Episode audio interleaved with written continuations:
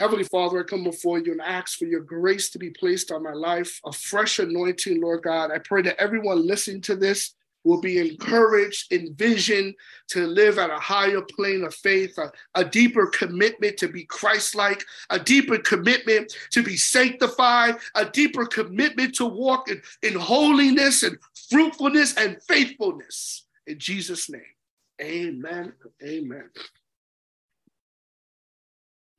So today's sermon is like a conference message, right? Because it's the first. It's the first of the month, the first of the year. So, children of God, the disciples of Christ, we are called to live at a different level, right? And so I call this look good, smell good, live good. This is the three ideas, the three points. Get dressed. The king is calling you, right? I want you to be ready in the supernatural for your promotion, ready in the supernatural for the return of the Lord. Smell right, spiritual power, spiritual success has a scent. And live biblically, embrace the divine design. Let's get right to it. So let, we got to stay dressed up and armored up in 2023. Luke chapter 12, verse 35 to 36, Jesus says, Be dressed for service and keep your lamps burning as though you were waiting for your master to return from the wedding feast.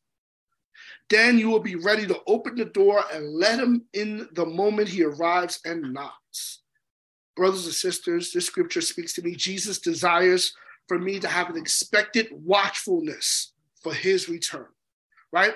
I don't preach like rapture all the time and be ready or whatever, but we have to have a full, a Roth for IRA, 401k, like the Lord's not re- returning for 100 years.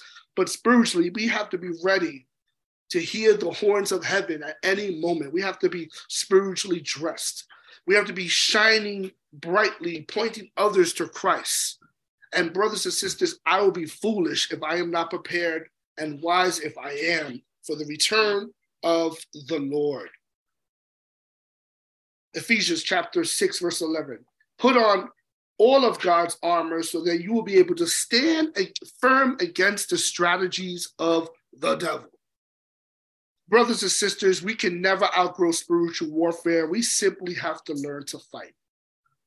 The first three chapters of Ephesians explains uh, your position in Christ. It describes us being seated with Christ in heavenly places, right? So Ephesians is one of the is a heavenly book. Ephesians, Colossians, and Revelations are like third heaven amazing books, right? And Ephesians it talks about sit, walk, and stand, right? So we're seated with Christ in heavenly places. And in Ephesians 4 and 5, it describes how we walk or live as a follower of Christ. And Ephesians 6 concludes how to stand strong in the face of your enemy, right? And so we have to put on our full armor every day. The awareness of salvation, the awareness of righteousness, the awareness of truth, the awareness of the gospel of peace, the awareness of faith and the word of God. How do you put the full armor, God? You put on the full armor by believing what God has done for you and I through Jesus and by living out the elements in the armor in every area of our life. You know that. I'm just here to remind, remind you to be dressed and ready, dressed as a servant, dressed as a son and daughter of God, waiting for the Lord's return at any moment, and dressed for spiritual battle. And the last thing is dressed ready for your next level, ready for your promotion. Bookmark this in your Bible. Bookmark this, write this down. Genesis chapter 41, verse 14.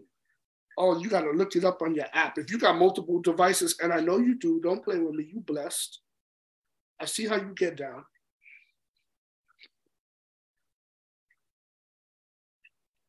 It says, and Pharaoh sent for Joseph at once. Oh, somebody say at once. At once.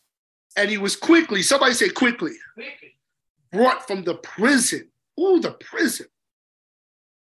After he shaved and changed his clothes, and he went in and stood, not kneeled and crawled, not looked away, I'm not worthy, stood before Pharaoh.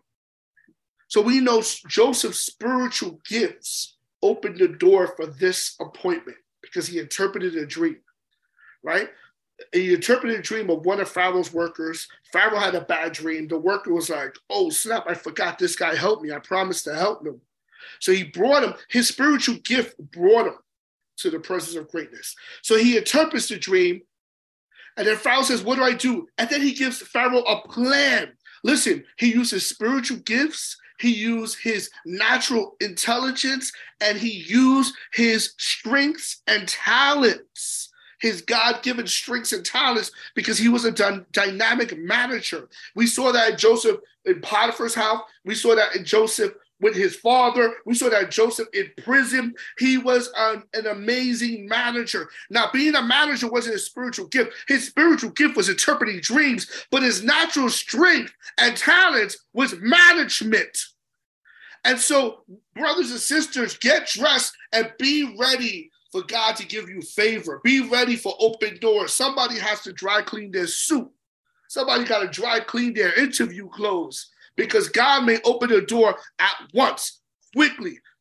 He didn't allow culture and circumstances to stop him from walking his destiny.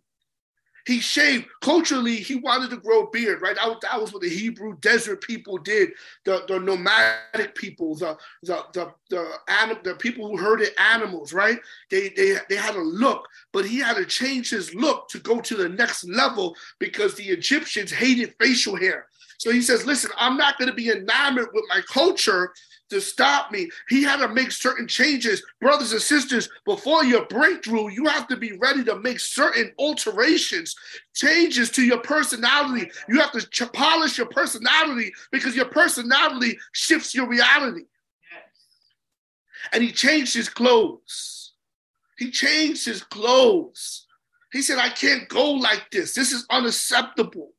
He understood. See, some of you got spiritual power, but no understanding of protocol.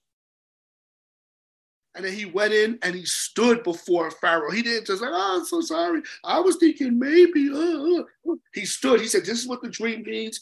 This is the plan. And Pharaoh said, Can you do it? He said, Yes. He said, Oh, me? Oh, no. Maybe you should find somebody else. He said, Yes. So get dressed, ready for the Lord, get dressed, ready for battle, and get dressed, ready for your promotion.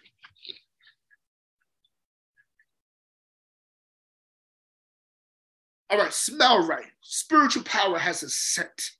Me and Petey, we they, we used to like laugh because you would see certain guys get clean, right? And go to like a rehab and go to discipleship. And this guy came in looking like a Babylon. And next thing you know, you know, he went to Syms or he went to like KG suit store. He bought him a, a double-breasted suit that didn't fit, but you know, you know and that he was to wear a suit and they would go to church on Sunday, church on Wednesday. They would wear their uh, Drakkar Noir cologne and they would carry their big Bible. And, and God started giving them back their dignity. And next you know, they'd be like, yo, girls like me. And me and Pete used to be like, brother, that's the anointing cologne. Don't get gassed up. and so the anointing has a scent, success has a scent right? You know, hotels, top hotels use scent marketing. Top hotels, right? The top Four Seasons, they have a scent, right? And, and they and they patent that scent. And the scent in their lobby, the scent in their room, they have a scent because they want you to evoke a memory. They want you to uh, uh, connect them with luxury. A.B. Simpson once said, preaching without spiritual aroma is like a rose without a fragrance we can only get this perfume by getting more of Christ.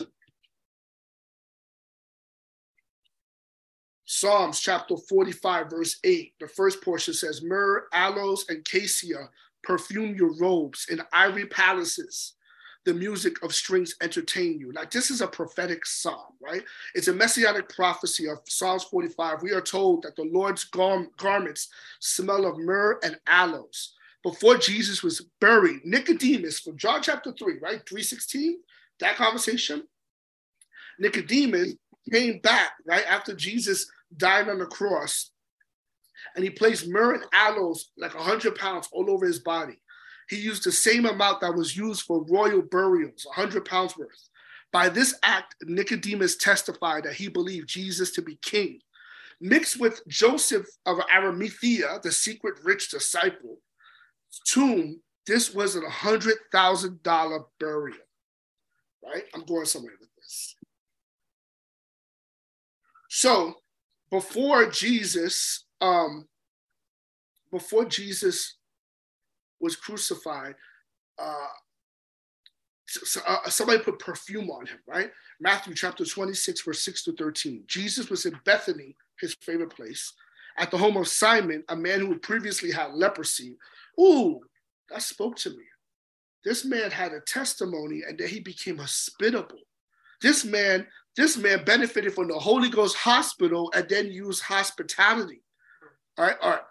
Verse 7 While he was eating, a woman came with a beautiful alabaster jar of expensive perfume and poured it over his head.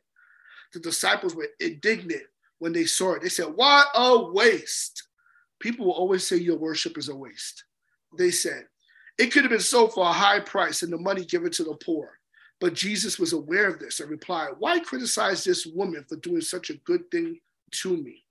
You will always have the poor among you but you will not always have me. She poured this perfume on me to prepare me, to prepare for my, my body for, for burial. I tell you the truth, whenever the good news is preached throughout the world, this woman's deeds will be remembered and discussed. Now, think with me in addition to the perfume that Mary poured on him, the Lord's body was covered with a hundred pounds of fragrance. So when he rose from the dead a few days later, he was fragrance. This is a fragrance you can smell from afar. Remember, the resurrected Christ has a scent. He emits this everlasting fragrance on the resurrection. So as you and I get closer to the Lord, it's not a physical sense, but there's a set, right? There's there's a, there's an aura, there's a presence, there's a poise, there's a calm, there's a personality, there's a continence, there's a gait, there's a, a, a way of the way we look at things begins to emit an aroma that people with discernment could discern. So why this waste, right? But when Mary gave the when you when you give what you give to Christ equals the measure of his worth in your eyes. The worth of Jesus is immeasurable. It cannot be calculated. So nothing is too valuable for him. Mary understood this, right? So when we give our tithes, when we give our time, when we give our talent, people will say it's a waste. But brothers and sisters, I want you to remember that there's a, a, bowl of incense in heaven that a book of remembrance, right? When we give God our best, the Lord sees it. So mark it down. Whatever you give, what is most valuable in your life to the Lord Jesus Christ, some of your fellow Christians will consider it a waste. Big idea. When giving God your best becomes a decision, a discipline, and a delight, the fragrance of God's grace will be on your life, right? We first we make a decision to give. And then it becomes a discipline. But when it becomes a delight to give, when it becomes a delight to show up, when it becomes a delight to serve, when it becomes a delight to encourage people in church, when it becomes a delight to set that, that the evidence of your faith is seen in your calendar and seen in your checkbook, a fragrance a scent of spiritual maturity, a scent of spiritual success begins to be released in your life. And this is the difference that can make a difference.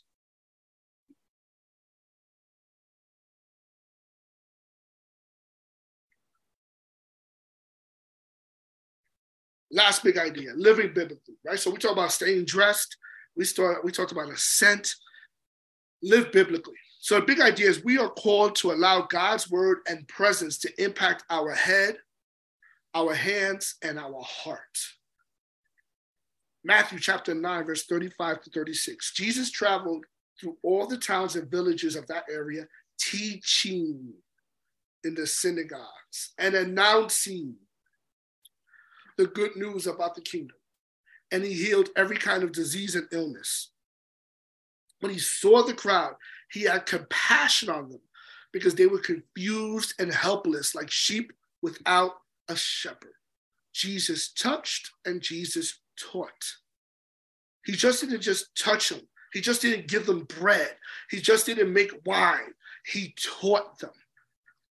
So for us to embrace the divine design, for us to live biblically, we have to let the word of God raise us, or I should say, re-raise us. Daniel chapter 11, verse 32 in the New King James Version.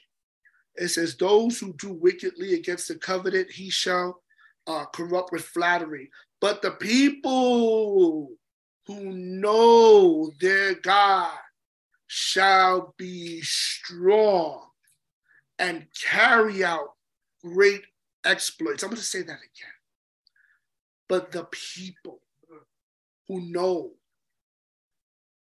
who know and flow and show, hallelujah, who know their God. This is why we have to get into the word of God. Who know their God shall be strong. Who wants to be strong in 2023? Shall be strong. There was a lot of people manifesting weakness because man, we oh, we all operate, we all went through like a tough time, right? With pandemic, we went through a once in a hundred year pandemic. We went through a once in a generation political cycle, maybe some side operations, who knows, right? But we went through a lot, right? So we want to be strong. As the world's getting weaker, we want to grow stronger. And we want to be strong and we want to carry out great exploits. So there's some theological words I want to give you orthodoxy, orthopraxy, and orthopathy. Orthodoxy is right, direct, right doctrine and right belief in the truth. Orthopraxy is right practice or right implementation of the truth to life. And orthopathos or orthopathy is the short answer is the right affection, the right passion, emotions aligned with the word of God. How many people know sometimes we, we got some mental strength, we got some physical strength, but some of us don't have some emotional strength. And so we want to grow, right? We want to live biblically. We want to we want to know God so we can be strong and do great exploits. So we want right thinking, we want right serving, and we want right heart, right? Right head, heart, and hands. Acts chapter 2, verse 42 says, And they continue steadfastly in the apostles' doctrine and fellowship in the breaking of bread of bread and prayers. Orthodoxy helps shape our thinking. We have to have a daily reading plan of devotion, the word of God, and we have to begin to ask God to give us a desire to learn his ways. We have to change our dose. What's dose? Dopamine, oxytocin, dopamine, oxytocin, serotonin, and what is it, Ethan? Endorphins. All right. I got a, I got a, a neurological uh, cognitive uh, researcher here. So we have to change our dose in the presence of God, right? Our dopamine, our oxytocin. We have to learn, uh, like the old school saints used to say, get high in the most high, right? We have to learn because we have to train ourselves. We have to re, re, we have to, uh, what's it called? Renew our thinking. Okay. Orthopraxis means to develop a doctrine or teaching focused on the right behavior or practice. That's why I'm always talking about the fruit of the spirit. Right belief trickles down to right behavior. Discernment impacts decisions. Decisions impact destiny. Orthopathos. Philippians 4 8 says, Finally, brothers, whatever is true, whatever is honorable, whatever is just, whatever is pure, whatever is lovely, whatever is commendable, if there's any excellence, if there's anything worthy of praise, think about these things. This is good. Stop out the ants, automatic negative thought syndrome, and start thinking about heavenly things, beautiful things. Transform your thoughts from earthly to heavenly to understand how God feels.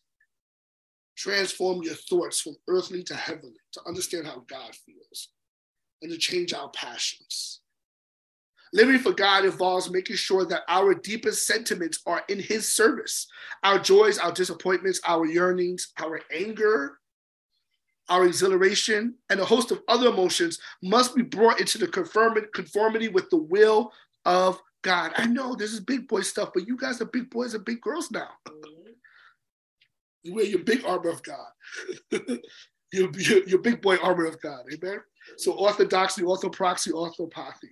All three point to the marriage of theology and everyday life. theology, and a life linked in praise, orthodoxy, practice, orthopraxy, and passion, orthopathy. So, in conclusion, big idea number one get dressed. The king is calling you. Put on your new nature. New wine puts on new needs new wineskins.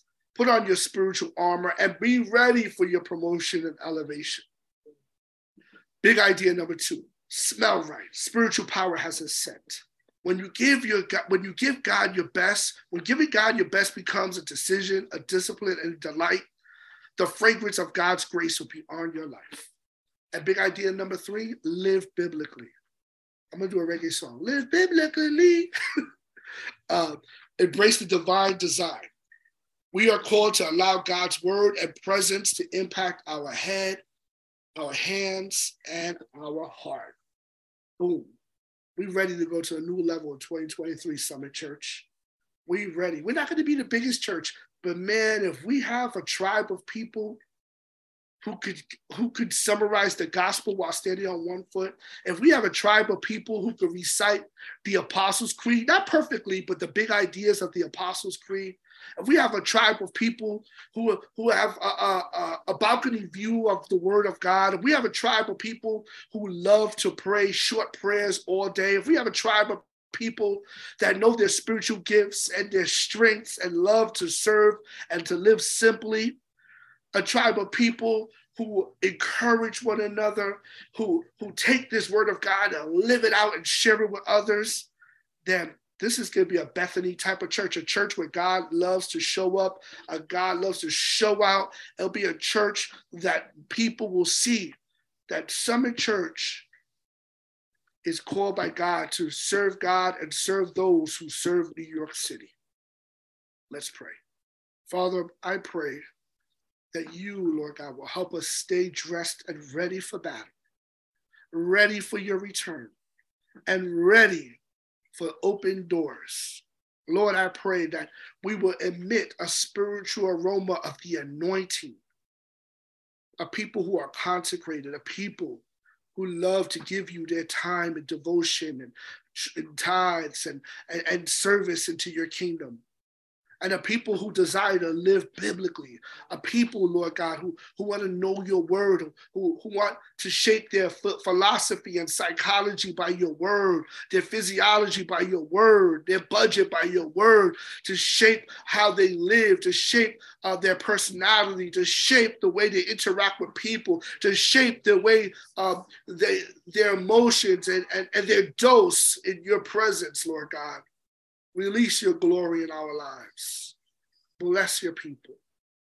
In Jesus' name, amen and amen.